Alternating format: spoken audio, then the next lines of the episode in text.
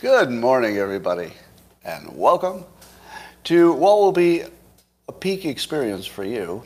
Some of you will have your lives completely transformed by this, and others will just have a great time because I'm your virtual friend. If you don't have enough people in your life, well, I can help a little bit. I'll be here for about an hour every day, same time. If you you don't even have to see commercials.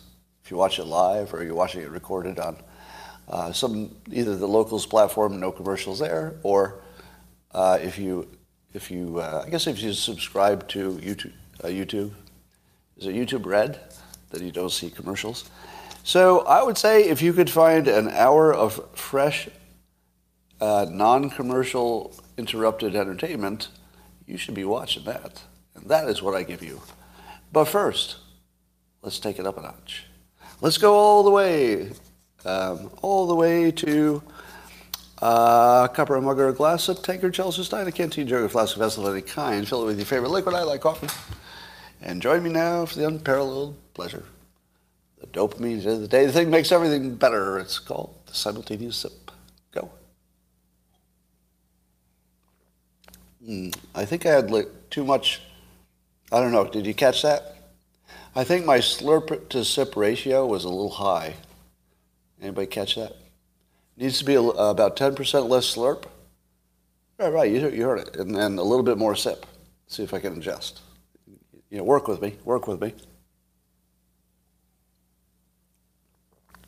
Nailed it. Nailed it.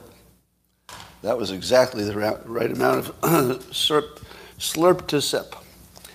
Well, President Trump has uh, publicly said that Elon Musk is uh, another bullshit artist, quote, unquote, um, for saying you would buy Twitter and then saying you won't, I guess. And uh, Elon struck back, he said in a tweet, I don't hate the man, talking about Trump. He says, I don't hate the man, but it's time for Trump to hang up his hat and sail into the sunset. And then he says, this is the interesting part. Dems should also call off the attack. Don't make it so that Trump's only way to survive is to regain the presidency. Do you know that the Democrats could win every election if they just listened to Elon Musk? All they have to do is take his advice because I'm going, to, talk to you a little bit about how they don't understand systems. It's like Democrats understand a, an individual topic you know, well enough, but as soon as those topics are combined to make some kind of a system, then Elon Musk can see it because that's what he does. I mean, his whole, his whole thing is seeing the whole picture and how all the parts fit together. And so here he is explaining to the Democrats that they're actively, actively screwing themselves. They're making it so Trump's only option is to become the president of the United States, which is also the only thing that the Democrats don't want. So they're working hard to get the thing they most don't want. Elon Musk can see it. I can see it. You know, I, I mean, I didn't. I don't think I've ever articulated that, but you've seen it. You've thought it yourself, haven't you? Have you not thought that if they just treated Trump with respect and said, you know, you, you gave a good first term for your base, but your base is not the world, and now the, the rest of the world wants a shot at it. It'd be real easy to treat him with respect and let him go off as an honored, you know, honored statesman or something, even if they didn't feel that way. But they are creating the only situation that could get him reelected. it's the only situation. Because if his supporters see how heavy-handedly you know, he's being attacked without basis, it's really going to get people fired up. So the Democrats are firing up the uh, Republican base, and I don't know if that's going to work out for them. My favorite story, and I didn't know if, if anybody figured out what's really going on, but there's some reporting from CNN in which CNN does know exactly what's going on. And the story is that Bannon, who had said he would not uh, testified before the January 6th committee, has been urged, according to CNN, has been uh, urged to, to testify because Trump wanted somebody on his side to be talking publicly. Now, it's going to be live. Uh, oh, the bullshit. Somebody saying that the bullshit artist was uh, the context was that Musk had told Trump that he voted for him, but publicly Musk said that he only voted Democrat before. So who knows? But the, the important part is it was you know a bullshit artist comment. It doesn't, really doesn't matter why. But thank you, thank you for that correction. Am I am I the only uh, show that gets fact checked in real time? Does anybody else do that? I think I am, right? Now, does that work for you? Because no doubt you hear me say things that you know are incorrect. I mean, you know, I, I wouldn't even pretend that I get all the facts right. That's not even a standard I would be shooting for, because it's not possible.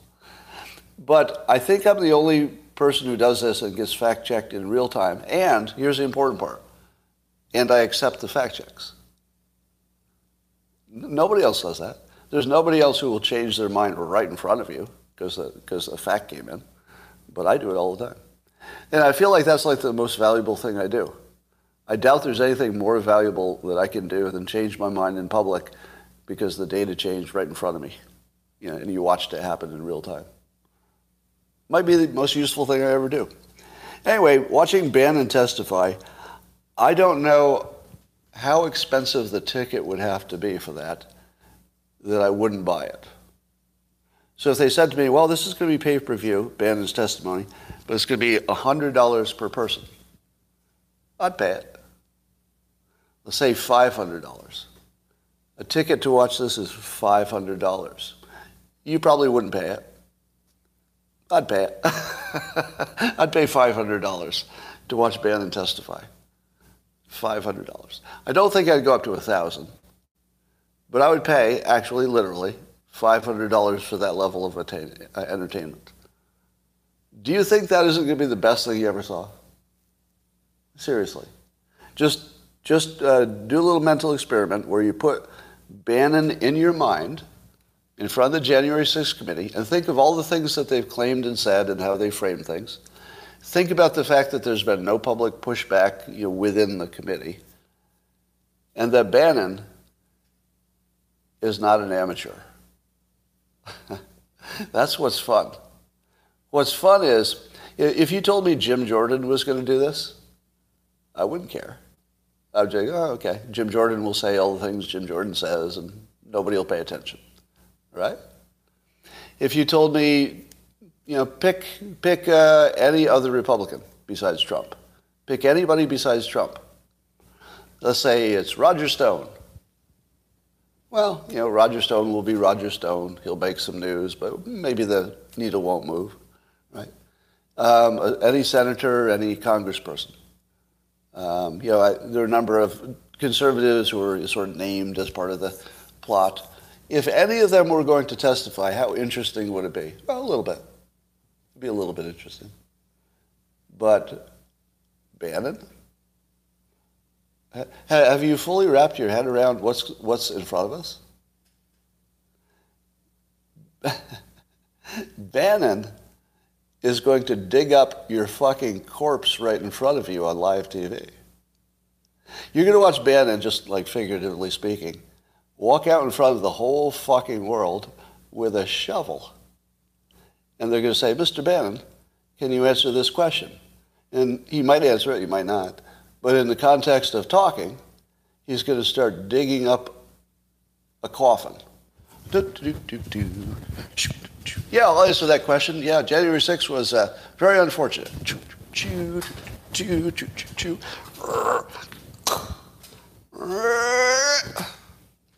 Hey, look what's under there, everybody. look, look, look, there's a dead body right there. And nobody's talking about it. But I'm on live TV, assholes. You put me on live TV. Oh, oh, oh, oh. Neener, neener, neener, neener. It's going to be so much fun. Bannon is going to take a big old bag of salt and rub it in their wounds right on live TV. Now, it's only because it's Bannon that it's interesting. Because he's not going to hold back. And he has the skill to, you know, to land punches. there's nobody else I can think of that you would want to even put in that position and trust them to you to pull it off. Yeah, not Matt Gaetz because he's got you know, his baggage. It can't be Rudy Giuliani. It can't be any of the attorneys, right? It's got to be somebody who is close to the situation and, and really has these skills. Now, the fact that Bannon is uh, also now a famous podcaster, I can tell you for sure that doing this every day, you know, talking to people live that I do every day, and maybe you can confirm this. You've seen how it started. Have you not seen me develop public communication skills while you watched? Right? I mean, I think. Give me a fact check of that. Have you not seen me from the beginning of the live streams? Toward the end, develop develop a skill of uh, you know putting a thought together while people are watching. It's not easy. It's not easy to uh, have complex thoughts while people are watching. It's, it's tough. It just takes practice like everything else. So, so I'm getting confirmation on the locals platform that I, I used to suck. And I think you're right. That was even my own opinion. You know, when I started doing this, I thought, wow, I'm really bad at this. But I also, I'm not embarrassed by things. So I like doing it, so I kept doing it. And I think I got better. I mean, that would be my own opinion. But Bannon is, he's, uh, he's fight tested and he's in top um, fight shape. Like he's ready for the, he's ready for the, uh, the you know, welterweight championship or whatever it is. Well, uh, we've got a new poll result. Uh, Rasmussen asked people what they thought about abolishing the Supreme Court. A majority of Democrats uh, voters, not just Democrats, but voters, uh, believe the Supreme Court is a racist, sexist institution that ought to be abolished. And um, the young people aged 19 to 39 uh, feel the same way. And let's see, uh, 53% of Democrats are in favor of abolishing the current Supreme Court, but, but replacing it with a different entity, right? So if you, if you only read the headline, it, look, looks crazy, you know, abolish the Supreme Court. So probably nobody's in favor of that. But even the people who want to abolish it want it replaced with um, a court that is selected by the public. So instead of having the elected people nominate the court, you know, the, usually the, uh, the, power, the, party in power, uh, there are a lot of Democrats who say it'd be better if the public at large elected the court. So, in other words, the Democrats um, want to abolish the Supreme Court and create a system where uh, elected representatives make the decisions. It's what's that reminding me of? Uh, an entity within the U.S. government in which elected representatives are making the law. That's uh, oh yeah, Congress. That's right. Democrats, by a majority, wanted to just create a second Congress, but smaller. what? This is the dumbest fucking thing I've ever seen in my life. So I'm not sure even people answering that question were all on the same page about their assumptions when they when they answered it. But I don't know if this means anything, except that it's more proof that Democrats don't know how to design a system. Remember my theme? So my theme today is that Elon Musk said, look, you're not seeing all the moving parts. If you're, if you're going after Trump, you don't realize that you've backed him into a corner where he has to run for president to protect himself. Don't see all the moving parts. It's the reason that they're not bothered by socialism. Because the Republicans say, wait, I get the part where people get some you know, help in the beginning, but how, does all, how do all the parts work? It doesn't work because you know, incentives are wrong and stuff. It's the same. It's the same damn thing over and over again. The Democrats don't seem able to think beyond a, a single variable. They, they seem one variable thinkers, whereas Republicans are consistently system thinkers. How does this variable affect this one, et cetera? You see the same thing over and over. It doesn't matter what topic it is. And I don't think it's a coincidence. Because even Democrats in their quiet moments will say that Republicans are better at business. Have you ever heard that? Do you know any Democrats who are definitely Democrats, but in their quiet moments they're like, well, you know, the Republicans are pretty good at business stuff. Have you heard that? You know, they'll also say they're liars and cheaters or whatever, but but that, I think they do admit that Republicans have some kind of a, a weird edge in business. I don't know if it's true, by the way, but I, you know, it's a, sort of a thing people say. All right. Um, yesterday, I contacted my Democrat friend. Now, I've anonymously referred to him over a number of years because he's sort of my example of a real life person who believes everything that the mainstream media tells him. Actually, everything. Let me say that again. I'm talking about a very well educated, like more educated than I am. I'm highly educated, and he's, he's a whole other level, right? If you looked at reputations of schools and stuff. Um, so he's a whole other level of education, almost perfectly informed, meaning that he reads the news every day about politics. Now, when I say per- perfectly informed, I don't mean he has correct information. I mean, he has the information from his news sources. So if I quiz him on any story, which I did, like, do you know about this story? Do you know about this angle? He knew them all. So there, there was nothing I had to say that he hadn't heard of. But he only heard the left's version of it. And when I would present him with the, the alternate context or extra information, I thought by now that the complete, that the complete, complete, that the complete uh, destruction of Biden's reputation and the fact that you know Trump in some ways looks better, but not with the January 6th stuff. Um, I thought this would be a good time to contact him because he would have some humility about his own opinion that Biden would do a good job. Now, let me tell you what a really smart, honest person, and also here's the other thing he's very honest.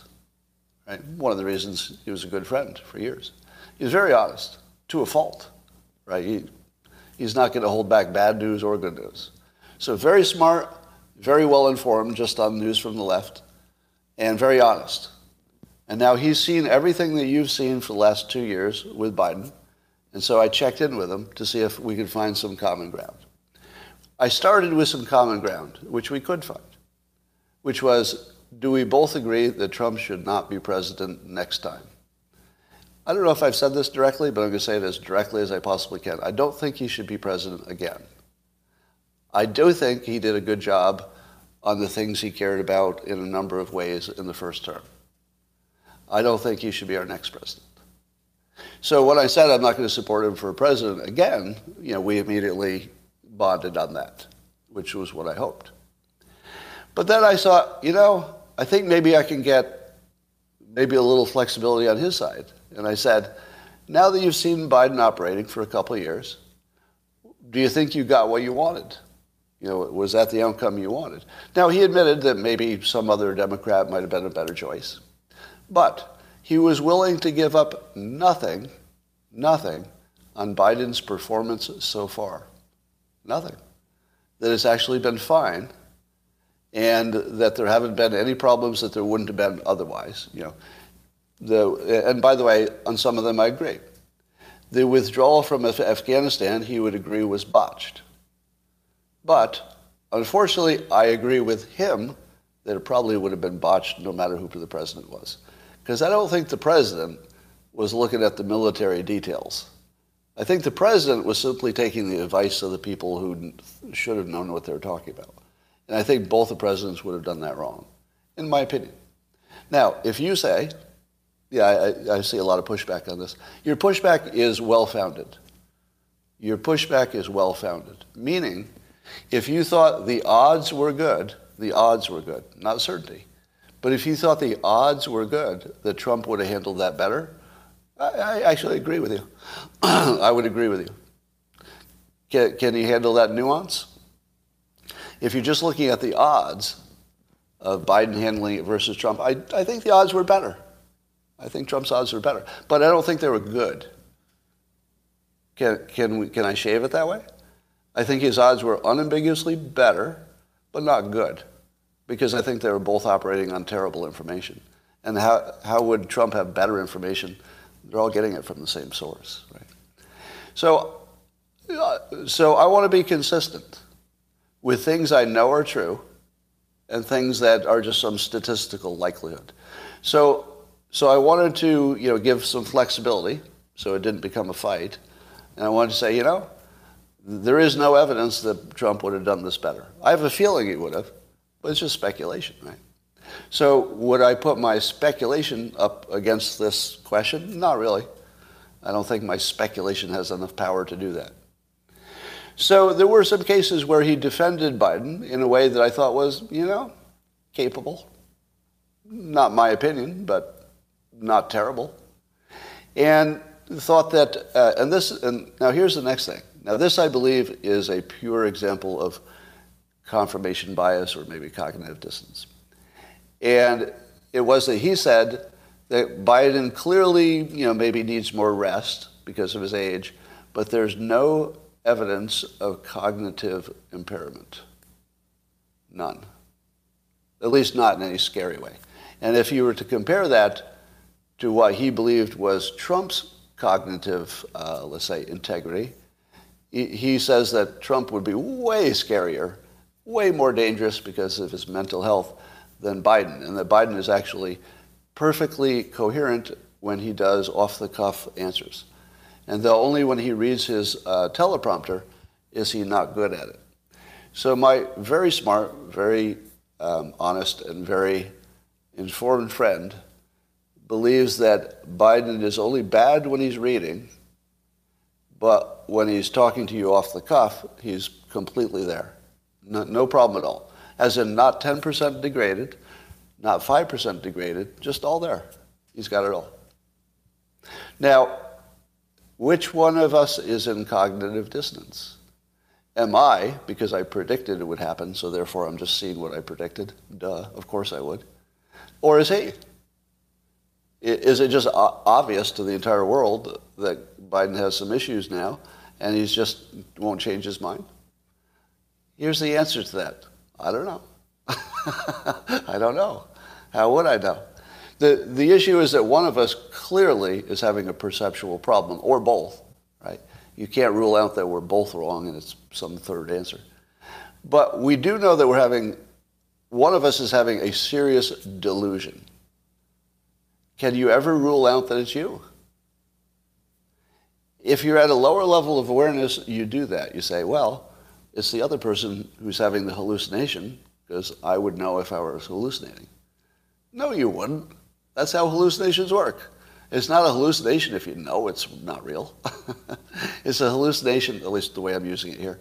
It's a hallucination if you think it's actually real.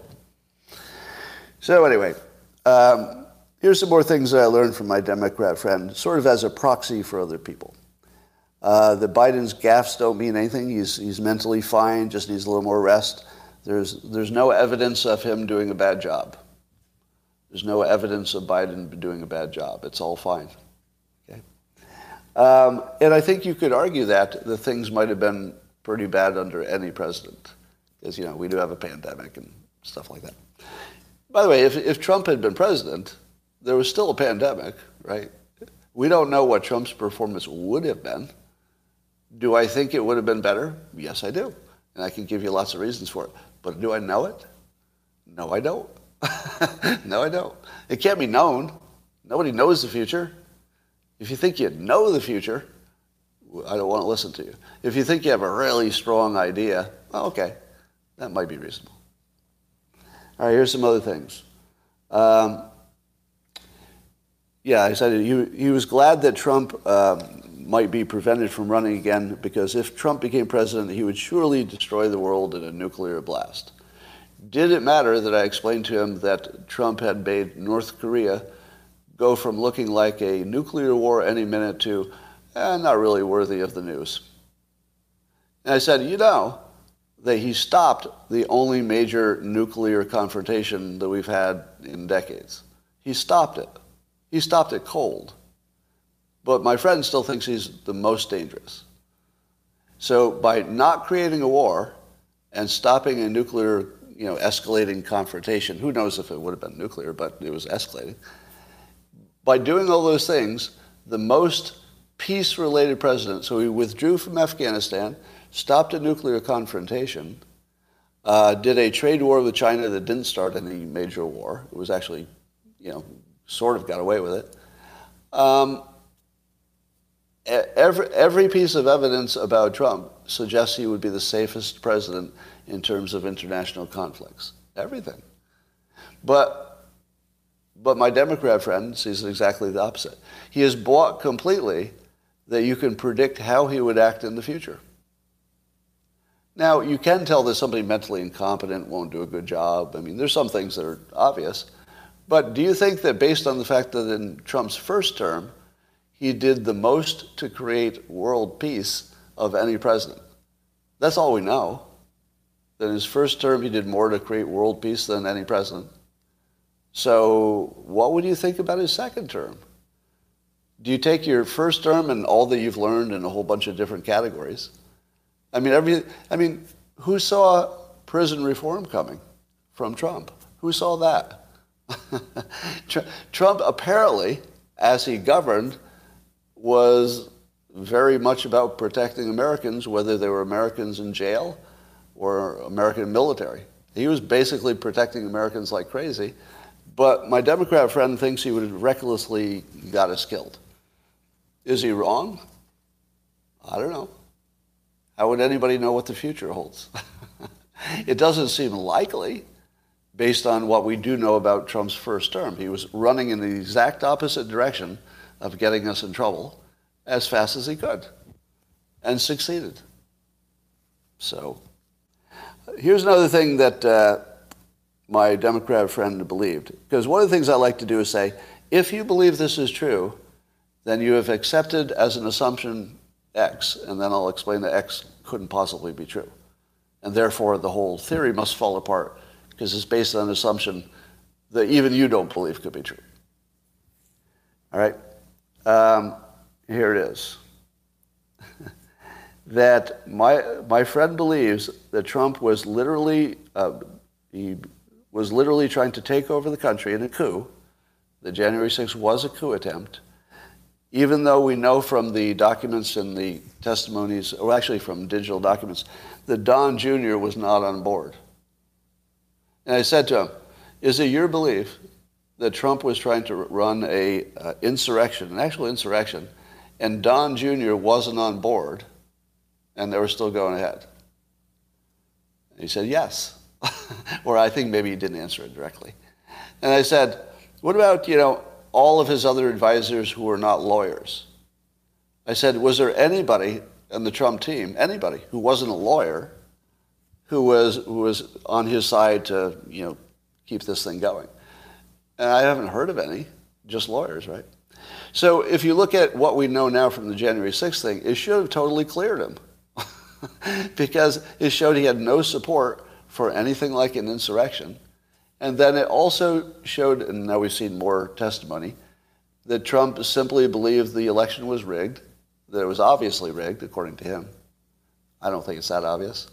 And, or I don't think it's obvious, uh, or I don't know if it was rigged or not. But, um, so we have an evidence that Trump probably really believed it was rigged. Now, I asked my friend, I said, true or false? I mean, I'm paraphrasing a longer conversation. But if Trump actually believed the election was rigged, would you still call it an insurrection? And that, that's where it gets real dicey, right? Because his entire opinion was based on the fact that Trump knew he lost. And I said, how would you know that? How could you possibly, how could he know it? And how would you know he secretly knew it when you both know it's unknowable? Why do you, why does your entire, uh, and I said to him, your entire opinion about this is based on an assumption that you know can't be known, which is what do you, the voter, think Trump was secretly thinking, even though 100% of his communication was in a different direction? And then he said, well, no, we have actual, a recording of Trump guilty trying to rig the election. And I said, What? Yeah, when he talked to Raffensperger and he said, I only need you to find the votes, it's right there. There's your evidence that he tried to rig the election. To which I said, you know, the only way that makes sense is if you're using a word in the way it's not used in any real context. That nobody uses the word find when they mean construct or lie or pretend. And he said, no, that's, that's your mafia talk. You know, he's like a mafia guy. Yeah, he knew people were listening, so he just put it in mafia talk where he said, fine, yeah, yeah, you just go, you find me those votes. To which I say, how do you know when somebody's doing mafia talk? And do you know how? You have to know what they're thinking, and then it would make sense that that's what they mean. So if you knew somebody was the head of the mafia, w- would you think that what they were saying maybe meant, you know, if the head of the mafia said, hey, Scott, you know that guy who's been not paying his, uh, his uh, blackmail money to us? I want you to take care of him. Right? And then I murder him. And, and uh, there's a court case, and they say, hey, you know, why'd you do it? And I say, I was just following orders. You know, he told me to, to kill him. And then he says, no, I've got it in writing. I told you to take care of him. There's an actual case where that was real. It was in uh, World War II.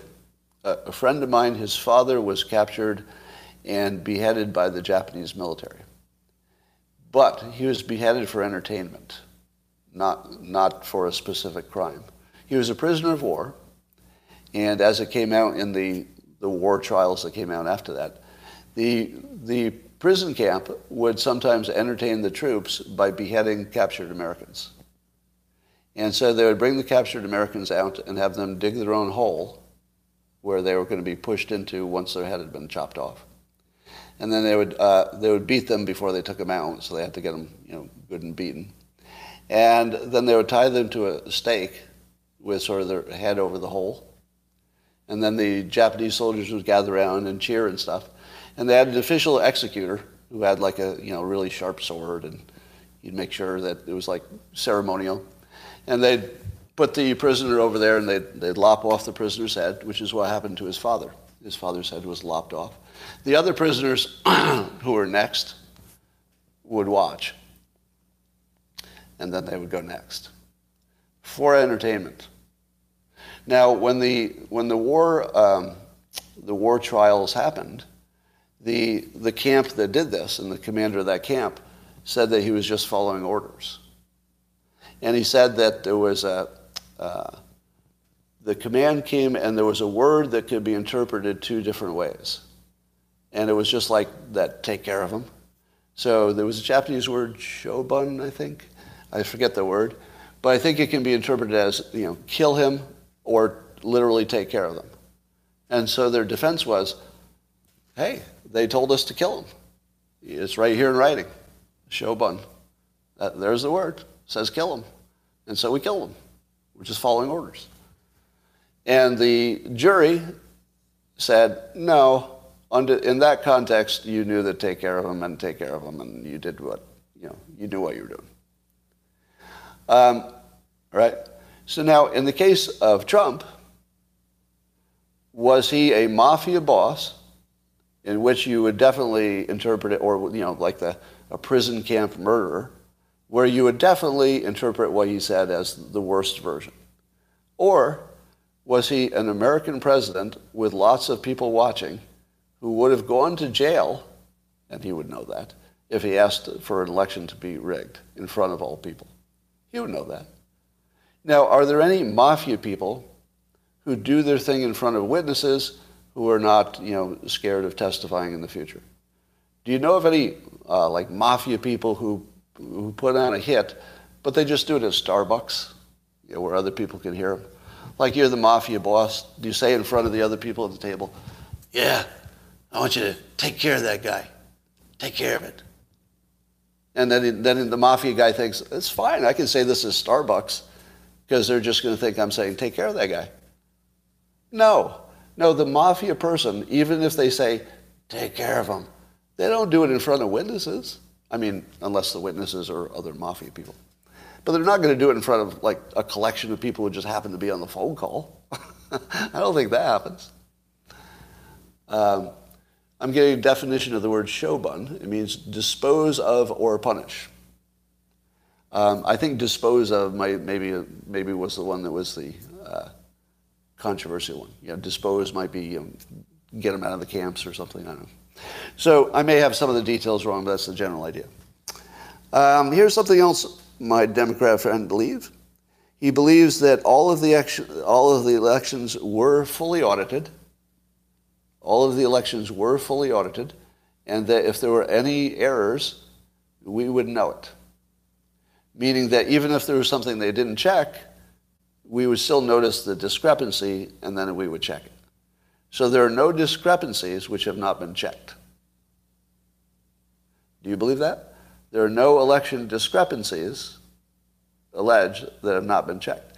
And then I said, that's not true. And he said, Scott, Scott, Scott, there have been 60 court cases where it was all shown to be nonsense claims and thrown out. And I said, but you're well informed, and so you know that they were mostly thrown out for standing, which he did. He actually knew that they were mostly thrown out for standing. But he also, uh, and he made a good point, which is if there had been any real ones, it wouldn't, you know, wouldn't matter if they were thrown out for standing. We'd, we'd know about it. we'd at least know about it, but we don't. So, so he does make an interesting case, which I committed that I would go fact check. And it goes like this. Is there a way to know that the election was fair? Because in theory, there could be. I just don't know if it's designed that way. And I think it's not. So we're going to talk about that in a second. How do you know something was fair. You could say we found no evidence that it wasn't fair, but in order to go all the way to we know it was fair because we would have noticed anything that was unfair. That is, I feel like that is just pure brainwashing. Do you? And again, I would accept, well, Scott, I think there's a 99% chance it was fair because, you know, we would almost certainly notice any discrepancies. Had he said 99%, I would have said, I disagree with that. It's too high. But at least you're thinking in percentages.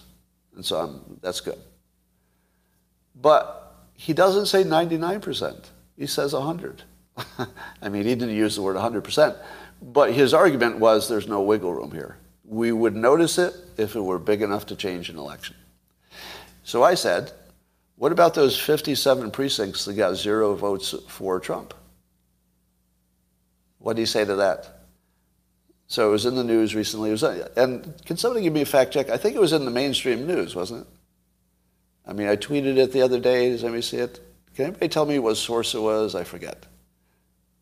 Oh, was it Romney? It was Romney, not Trump.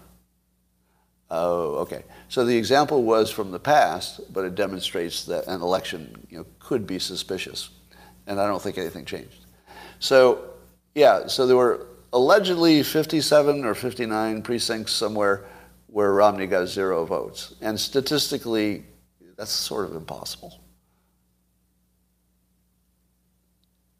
Uh, you're, you're, making a terrible uh, point there in that brainwash comment. I, I, see what you're saying, but you need to make a, a clearer point. All right. Uh, what does my friend do for a living? He's not an artist.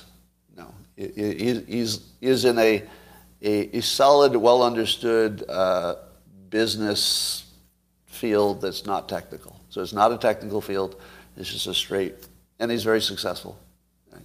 So he's a, he's a business person with a long track record of success. All right. Um, so that was his argument. And so I asked you, I, I said, but do you understand that the election is not fully auditable? That you can't get into the digital parts. And he again kept his argument that if, if there had been any problems, we'd notice. And it made me ask this question. Now, we know that the election is designed so that your name and your identifiers are removed from your vote by the time your vote reaches whatever final database. And I learned that there's a reason for that. The reason that they anonymize your vote is if they didn't, you could prove who you voted for and then you could sell your vote. And apparently that was a big problem before that law was enacted. Rich people would just say, hey, if you can prove you voted for the person I want you to, I'll, I'll pay you a dollar or whatever. So they had to prove it, and then they'd get their money. But if you can't prove your vote made it into the final database, you can't get paid. You could just say you voted to get paid, and then the rich person would say, oh, I'm not so sure. Prove it. So here's what I don't know about how our election system is designed. If you make the vote anonymous, does that also make it impossible to audit? Or do you just do it a different way? For example, let's say the local uh, voting machines in a precinct got a certain result and it said Trump got X number of votes and Biden got X number of votes. But then they removed the names from the votes. If you still had the totals, the subtotals, and then at the final database before it's recorded, they could check back and say, okay, what were your vote totals? Okay, let's make sure that that's the final vote total. Wouldn't you, in that case, if it's designed that way, that's my question, if it's designed that way, wouldn't just the raw subtotals be all you needed to know that the digital part worked? Because every time you checked the, the raw subtitles, uh, raw counts, the subtotals, they would be right if, if the system worked, right? So am I right that it's not a problem to remove your identifiers as long as the subtotals can be checked all the way to the final destination? Yes or no? They can audit by the registration and people who signed in. No, they can't. I mean, they can't audit all the way to the destination because that's anonymized. Uh, Washington State's process, it works well and you can verify your vote. Well, that would be illegal. If you can verify your vote, that would be illegal federally, wouldn't it? Maybe not. Maybe that's a state thing. So I have some questions whether there's a state that allows you to verify your vote, because in theory, then you could sell your vote. That's the whole point. So I think you need a fact check on that, or I do. I don't know that there's any place you can check your vote all the way to the end. So it's true about Washington State. So the state can have a something that's out of whack with the federal government. Of course, of course they can. You can verify you voted, just not for who. Okay, that's, I think I got the explanation. Washington verifies that your vote was recorded, but not for whom. Right? Is that it? Because that would satisfy everything. Uh, right. Same in Santa Cruz. Okay, I think we solved that. So you can tell you voted, but it won't uh, determine who you voted for in the final thing. So that should leave some room for fraud. Now, what about the people who say the voting machines were all tested and they were found not to have any problems? Are, are you comfortable? Let's say there were, I don't know, 100,000 voting machines from different companies, and you took 10 from each of them and you tested them. You randomly selected 10 would you feel comfortable that if you tested 10 of them and they checked out, that the ones you didn't test would be good? And who, who would be the one who told you which ones to test? Would that be the company that makes them? Who, who is it who decides which ones get tested? Now, maybe it's the people who own them because they bought them from the company. And they just say, oh, just test these ones, maybe. But here's the thing. Have you ever heard of the Volkswagen uh, case? It was uh, not too long ago, where Volkswagen got caught uh, writing some software for their emissions control, where if you tested it, it tested perfectly because the software said, just show it's good. But when you actually ran the car, the software changed into an operating mode and uh, polluted like crazy, but helped the, the performance of the car. It, it was called Dieselgate, right? And v- Volkswagen lied about it, right? And it became a big thing. But when, once they discovered it, they found it. So let me ask you this. Could a hacker, theoretically, um, create a, a system where when you tested the voting machine, it tested right, but when you used it, it didn't? Is that possible? Let me tell you how I would do it if I were a hacker. And I'm not, I'm not suggesting this happened. I just want to know what would stop it from hacking. So let's say I work for the company that makes the machines, so I have access. And so I put some code in there. And the code says if it's an election day 2020, you will run this program that will move some votes around illegally. And then when you're done, you will delete yourself. or go dormant forever. And nothing can wake you up again once you've operated once. Now, you go to test it. It, it was a one-time operation. It was designed to only work once and then disappear. So they test it and they say, did the votes we put in equal the votes that came out? And, it, and they do. So just like Volkswagen hid the um, emission control by coding it to test correctly but operate it incorrectly, could they not hide a hack? I mean, I'm not a hacker, but I have programmed, and I don't see why you couldn't. And then somebody said, but wait, it would be obvious because something would be missing. Like the, the deleted code, you'd notice it was missing. How would you notice something was missing? It just wouldn't be there. how, how do you notice it's not there? All you know is it's not there. You don't know it disappeared. So, you know, one can imagine ways that you could catch these things, but what I don't know is if, yeah, one can imagine a way that you would catch that kind of crime. You can imagine it. But do you know if the system is designed that way? I don't. Maybe it is. Yeah, I know you can do the checksums, etc., but there still has to be a way to fudge it after it leaves the voting machine. Uh, what is the point that we don't know anything? We have damn friends. The point is that the mainstream media has convinced Democrats that there is 100% knowability about whether our systems were uh, were good.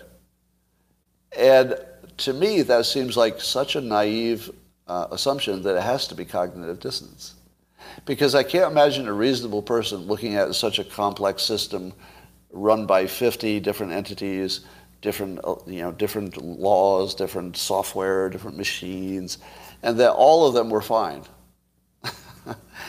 it's perfectly fine to say it works well enough, but I don't know.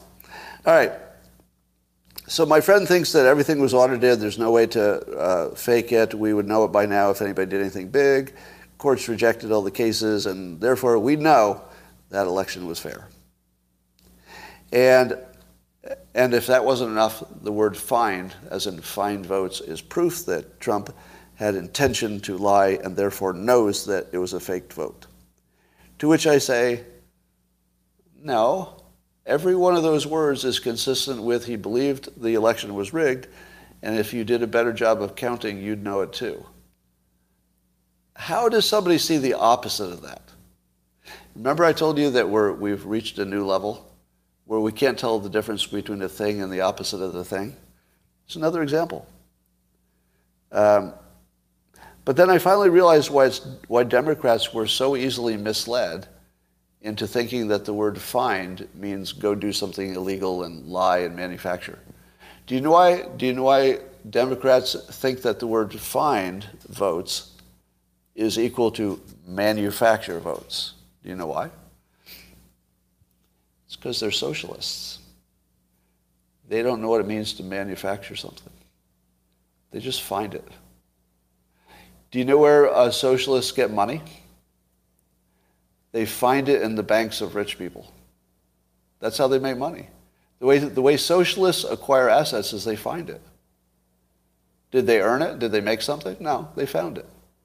A rich, a rich person made something. A rich person manufactured and then made money. And then the socialist said, I don't have any money. What am I going to do? Because uh, I need food. I need some money. I don't have any money. What do people do to get money?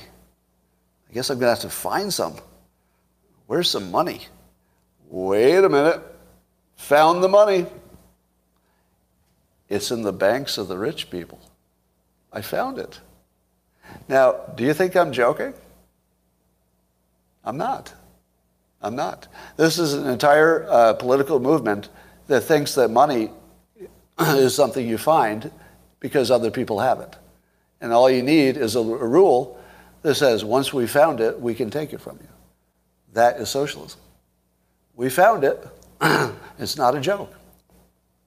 If, if you're a Republican and you think that the way you make money is by manufacturing stuff, the word find means exactly what it means in English. You found it. It doesn't mean you created it. Doesn't mean you manufactured it. Manufacturing is a whole different thing than finding.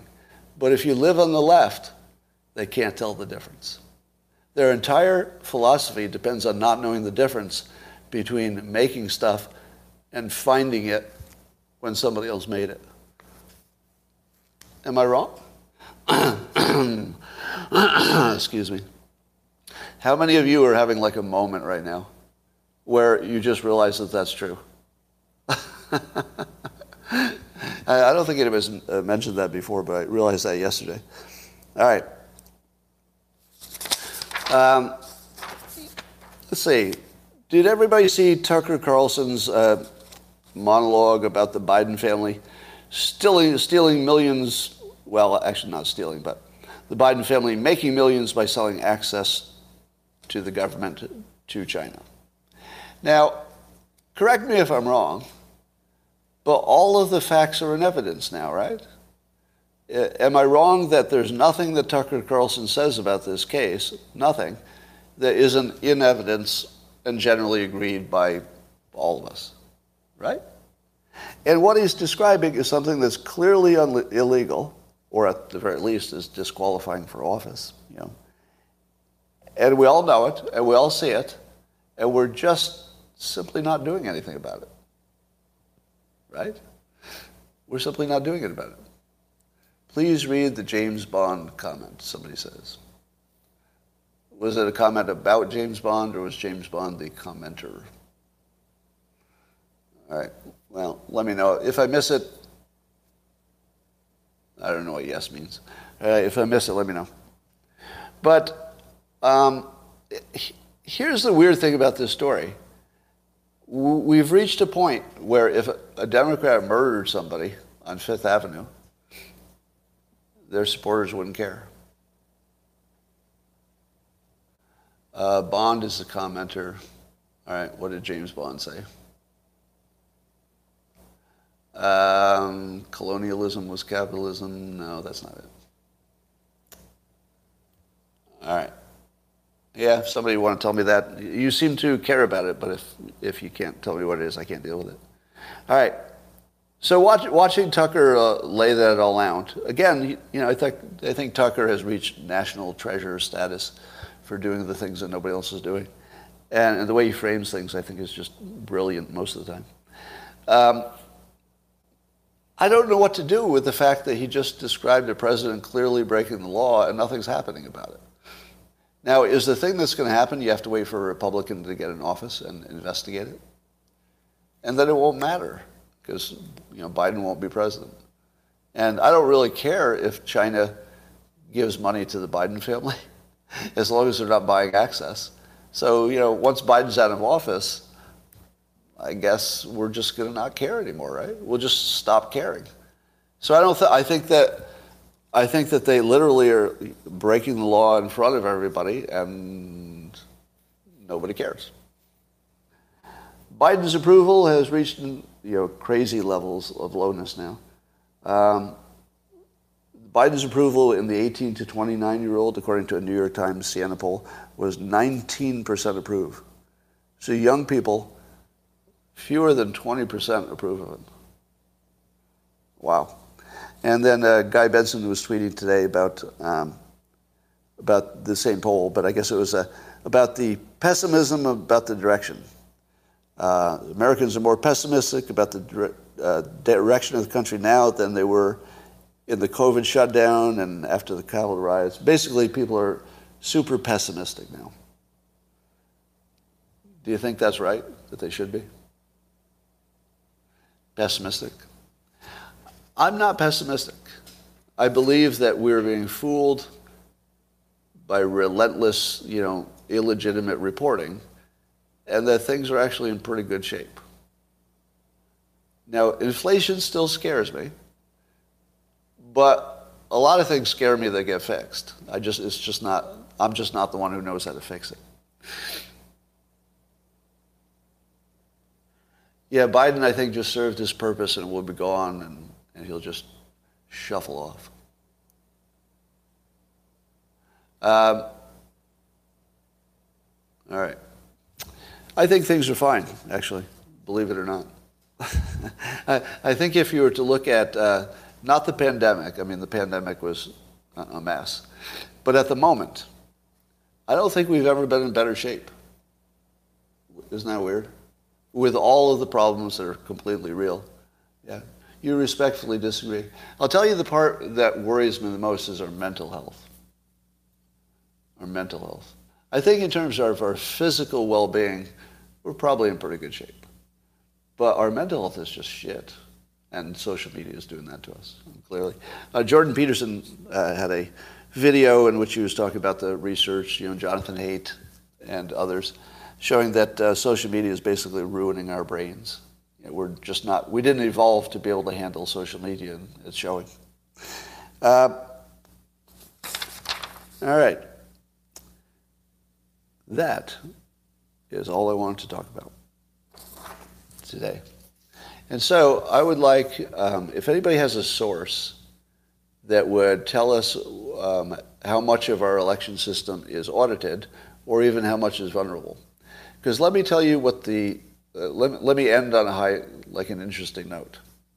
Let me tell you two things that Democrats have told us, and Republicans too, uh, but Democrats mostly, since 2015 the Nancy Pelosi and the Democrats tried to pass a uh, election integrity kind of a bill, and the idea was to um, have the federal government enforce some standards on the states, so that the state elections would have to be at least up to the standard of the national requirement.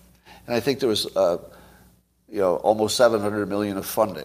So there's real money to fix the security of the system and to fix the integrity. Now, that bill uh, was defeated by the Republicans, and uh, I believe a Democrat it was probably, uh, pointed out that no, that's a Republican problem because the Democrats tried to fix the election. The Republicans um, wouldn't vote for it, so it didn't happen. Therefore, if there's any problem with the election, well, talk to the Republicans. They had a chance to fix it, and they didn't. But the bill had a poison pill in it poison for, for Republicans. It was taking away state rights. That's what it was. They were taking the state's ability to do the election any, any damn way they want, and they were saying, how about we'll alter the Constitution without altering the Constitution and suddenly make the federal government get in the, in the pants of the states. Now, if you make a bill like that, have you not made a poison pill that you know the, the Republicans can't vote for? Is that not a, a bill that's designed to fail? Because name one other bill that succeeded when it took power from the states and gave it to the federal government. Have Republicans ever voted for that? Maybe. Can somebody give me an example? Have Republicans ever voted for anything that was clearly moving uh, rights from the states that were granted those rights by the Constitution to the federal government. When have Republicans ever voted for that? Brady Bill, Patriot Act, red flag laws. Interesting. So uh, there, there are several examples here. Huh. But the reason it was, uh, that's good context. That's good to know. So there are examples when that's happened. Uh, at least you say. I'll take your word for it. Uh, oh, Raskin will be recorded behind closed doors? Are you, are you, you saying that uh, Bannon will not be live? So maybe there's something in that Trump letter that I didn't see. Yeah. Anyway, so here's our, our situation. The Democrats themselves have tried to fix the election uh, systems in the states because the Democrats say uh, we're going to put $700 million beyond it because it's a real big problem that our elections are not secure. The, so far, everybody would agree that that's a fact. I mean, you can Google it. I think it was 2015 or so. Democrats tried to fix the elections because they believed they were not secure, they were vulnerable And they did not get it through because the Republicans said, you know, don't mess with the states. Now, so the Republicans have told us that they needed to fix the system because it's clearly broken, and so clearly broken that you would put $700 million toward fixing it. You have to be pretty sure, don't you, that it's broken? Broken in the sense that there are obvious vulnerabilities. Now they're telling us that the current election was definitely good. So, were they proposing to waste $700 million because apparently we can tell if an election was good just by looking at it? They were either going to waste $700 million or they're lying to you and they know the election cannot be guaranteed that it was um, fair. They can't both be true. So, who in the media has asked a Democrat that question who was, let's say, involved in the 2015 thing? In 2015, you were so sure that the elections were not secure enough that you were willing to vote for almost a billion dollars to fix it. So if you're going to spend a billion dollars to fix something, but now you say that it's so perfect that you would be able to spot any cheating already, which is all you really need, right? If you can spot the cheating, that's probably good enough. So They've actually sold us that the election is broken and perfect at the same time. And we accepted it. Remember, I told you that we've reached a place where the thing and the opposite are, you can't, you can't tell them apart. Democrats have told us two messages. The election is, is broken and it's going to take a billion dollars to fix it. And uh, they produce perfect results with no uh, question about the outcome. They're broken and have to be fixed, but they give you results you can trust. At the same time. At the same time. And by the way, who besides me even said that? and I don't think there's anything that you can't fact check in what I just said. Right? It's pretty right out there. Right? So the amazing ability of the news to misdirect you because isn't, isn't that the most important question? Let me, let me tell you here's a dog not barking or a thing you didn't see. If I could do this, and I can't do this because I don't, I don't have the knowledge, if I could draw a picture of our election system, like a graphic that says, you know, here's a little picture of a voting booth, and here's the digital trail, and here's where the ballot goes. If I could draw that for, let's say, one representative state, and then I could say to you, all right, here are all the parts of our system from the first part to the final database and all the things in between.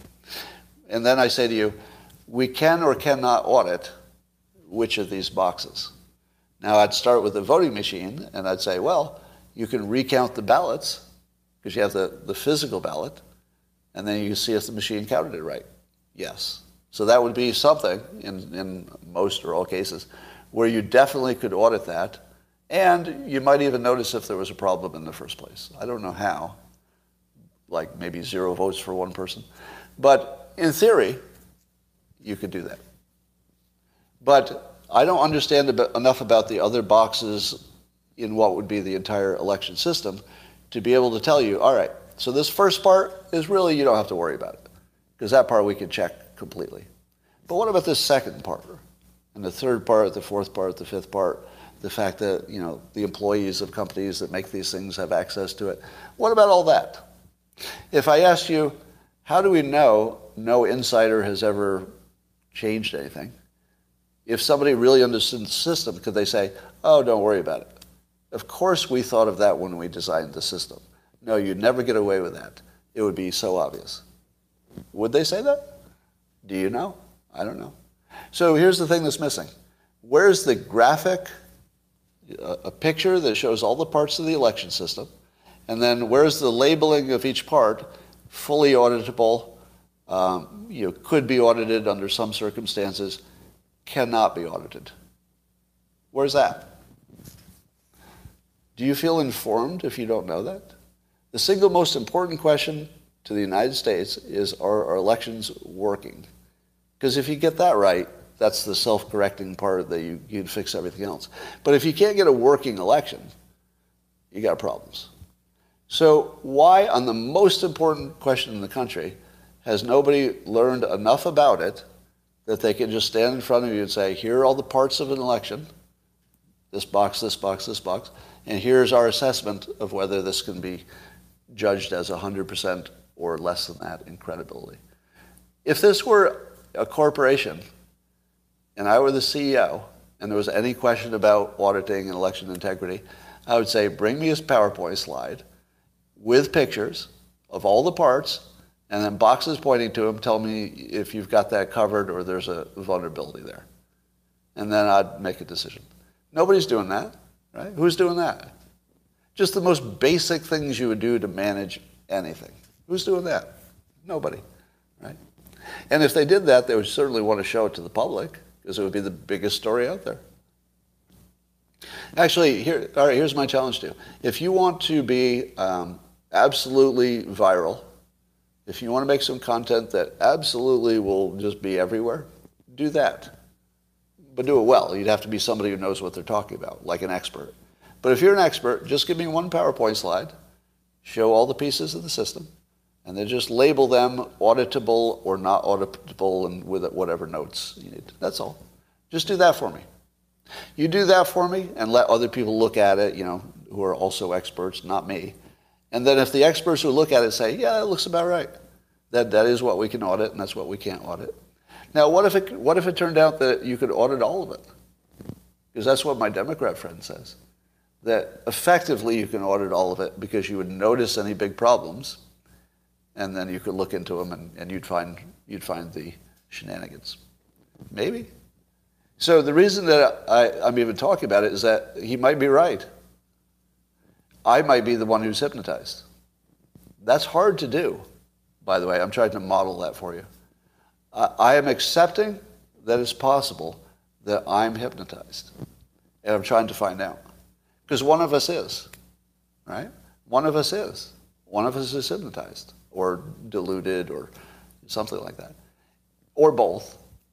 And it's actually very important, yeah, or both. And it's very important to know. Because I'm talking about this in public all the time. I'd certainly like to know if I'm completely wrong. Wouldn't you? but the fact that we don't even have an expert explaining it to us uh, you know, seems, uh, seems missing. All right. So if anybody has that expertise, come, uh, come find me. And if you've already explained it, please do it again. It was a very fine election, yes. Uh, you think I'm under the influence? Not right now. Microlesson to deprogram kids brainwashed, and yeah, I don't know. That, that's more of an individual thing. Um, Scott, will Russia bring Nord Stream 2 back from today's maintenance shutdowns? I don't know. I mean, that one's hard to predict. Um, did you see that Chris Cuomo is apparently uh, trying to rehabilitate his career? So he went to, he's in Ukraine. I'm going to give him credit. You know, Chris Cuomo is a, a complicated guy. On one hand, he deserves, you know, a lot of the brutal criticisms he got. And I won't, I won't defend him on that. On the other hand, he does have some skills. he has some skills. And going to Ukraine, basically, it's almost like penance. You know, it's like he's paying penance. Like, can I do this dangerous thing that nobody's doing but needs to be done? You know, if I do this, will you forgive me? Basically. And I think I'm really in favor of redemption. Now, maybe he's just a, another another bullshit artist, and it's not redemption. He's just you know playing the game to look redeemed. But I don't care. I think you should be allowed to do that, even if you're you know being uh, disingenuous. If you're willing to you know do something useful, but even if the only reason you're doing it is for your self-interest, I'm on board. Our whole system is designed for that. Capitalism is about you doing something that's good for you, but we all get some benefit, you know, if you're part of the system. So I am uh, plus, and I will compliment him. Uh, I would say that um, Cuomo is taking on a probably expensive and huge physical risk, and he's doing it to rebuild, and he knows that he has to add value to the public to do it, so he's adding value. Do you have a problem with that? Does anybody have a problem with him trying to redeem himself by doing dangerous things that would add value and you'd be happy if he did it? I'm okay with it. Yeah. So I'm going to actually give him a total pass. Now, it might be bullshit and you know, his own reasons, but I don't care. I don't care what the reasons are, as long as he's really giving us useful information. So uh, I think everybody should have that same standard. Don't you want to live in a world where you can redeem yourself? Don't you? Wouldn't you want that option for yourself? Wouldn't you want the Chris Cuomo option that if, yeah, you gotta, you gotta eat a lot of crow, you gotta you know, take the humiliation for a certain amount of time, but if you want to make the world a better place, and that's your mechanism for recovery, please do. I like that. But one of the things he's showing is that the, it looks like the um, Ukrainians don't have enough firepower, and they're being ground down. But we did hear a story also that Iran is looking to sell maybe 100 uh, armed drones to, to uh, Russia. So, what does it mean if Russia is trying to buy military equipment from Iran? What's that tell you? Anything? I mean, it could be just they can, you know, whatever they can get, they just go and get it. So it might have nothing to do with anything except, you know, the reason you rob banks is because that's where the money is. The reason you buy UAVs from Iran is because that's where they are.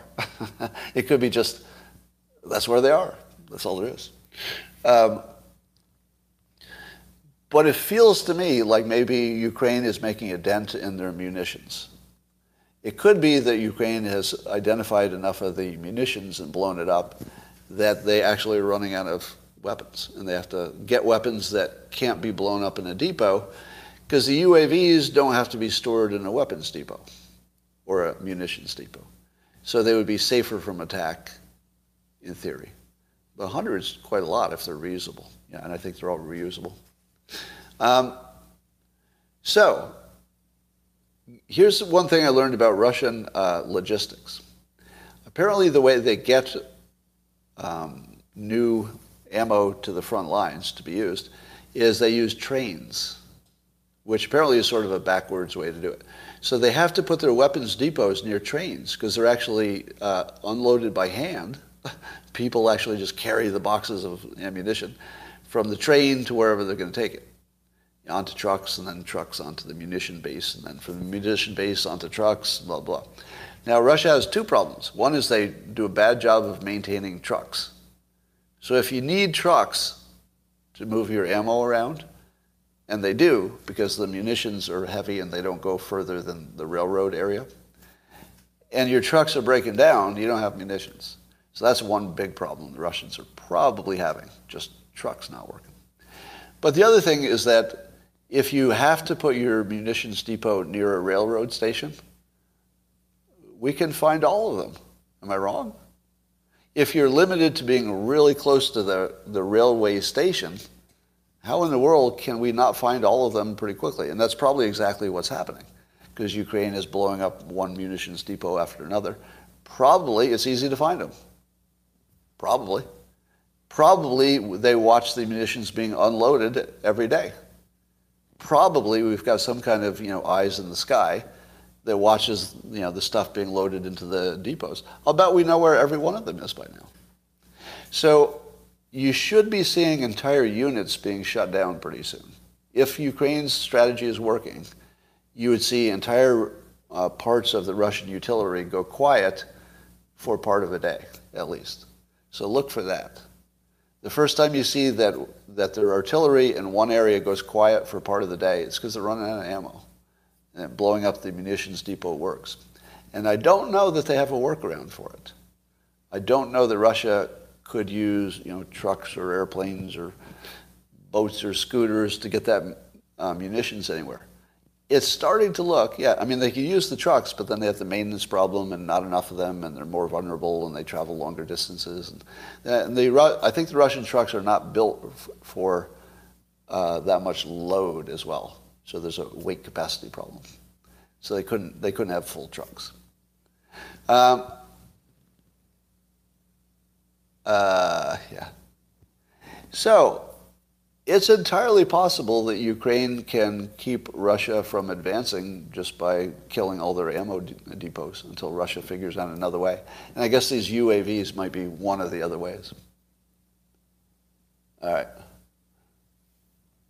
I'm seeing a lot of uh, comments that the real problem is the Russian army is drunk. That's not totally wrong, is it? How many uh, military people in the Russian army do you think are drunk on the job in a given day? I don't know what, how many it would take before they're completely unable to function, but it's at least 10%, don't you think? At least 10%? I don't know how much bigger, but it's probably at least 10% are actually drunk during the day. Russia still hasn't used strategic bombers. I think they don't feel they control the airspace. All right. I should stay away from the Ukraine topic because there's too much mind reading and uh, sources cannot be trusted. Well, I, I, would rather give you a warning on that because that's a, that's a fair warning. None of the sources for Ukraine information are, are useful. None of them. But usually what I'm talking about is, is how we're thinking about stuff. And for that, the incorrect information is the right topic because it's how we're thinking about it. If you think I'm giving you, you know, some kind of military advice or something, it's not that. Because I, I, I take it as a given that we don't know what's going on over there. Would you accept that? I, I just assume everybody thinks that, that we don't actually know what's going on over there. And, uh, the, and so the reports, the Chris Cuomo reports, the other reports, probably are missing a lot of context, I would think. Um,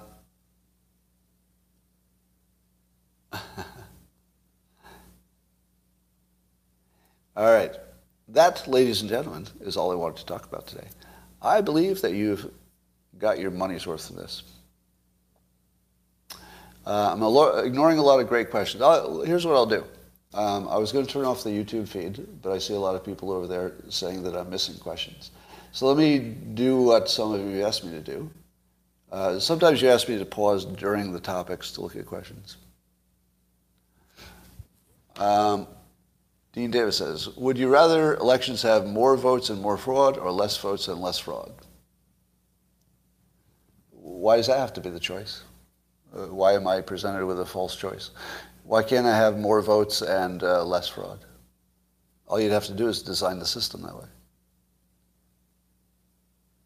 Uh, how do you spot illegal votes? The only way to spot illegal votes is before voting. For illegal votes, that's true. Yeah, the only way to spot the illegal votes would be before they get into the system. Because once they're anonymized, that's it, right? Um, my friend's take on the 12 hoaxes, haven't showed it to him, but he would believe all of them are true. Uh, did your friend believe in it? I haven't showed him the 12 hoaxes. But I can, I can tell you in advance he would think all of them are true. I, I feel confident in that. All right. Was there anything else that you wanted to ask me? Uh, rent versus wages.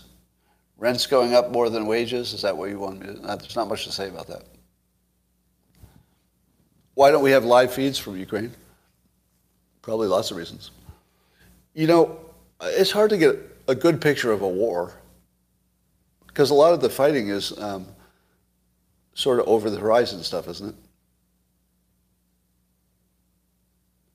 Um, NATO, somebody says that NATO would lose badly against Russia. You think that? Maybe. Do you still think the border being open is a good thing? I never thought that. You know, so many people criticize me for things they've just imagined. How many people watching this think I, I'm in favor of an open border? I mean, seriously. it's one of the things I say the most that I'm opposed to an open border. I, want the whole system changed. But, but the first thing you need to change is to control your border. Right? So step one, control it, and then let the economists tell you who to let in and when. but that's not open. That's so opposite of my opinion. All right. Um, it looks like we don't have any good questions left on YouTube. Uh, let's. Well, thank you. Uh, Redacted News has reporters on the ground. Okay, Redacted News, haven't heard of them. Uh, controlled immigration right. Poland built a wall. Kim says if we had good pictures of war, the public would want it stopped. Yeah. What kind of liberal are you? Can you see my super chats? I'm seeing you, uh, P Dub. So, yes, I do see it. Hello, uh, Munib. I see you too. Lex Fridman's in Ukraine. Scott, would you agree more election security usually means less votes? Uh, that's the point of it, isn't it? Isn't the point of election security to get rid of illegal votes? So, but what's your point, Dean? You're, you're making you're making statements of fact, but I don't know what the point is. Oh, on Telegram, there's lots of war pictures. Most of the war pictures tend to be the aftermath, like here's a dead body, here's a burned out building, but you don't you usually don't see the, much of the war. Um, so Patrick Lancaster, he's another one on the on the ground there in Ukraine.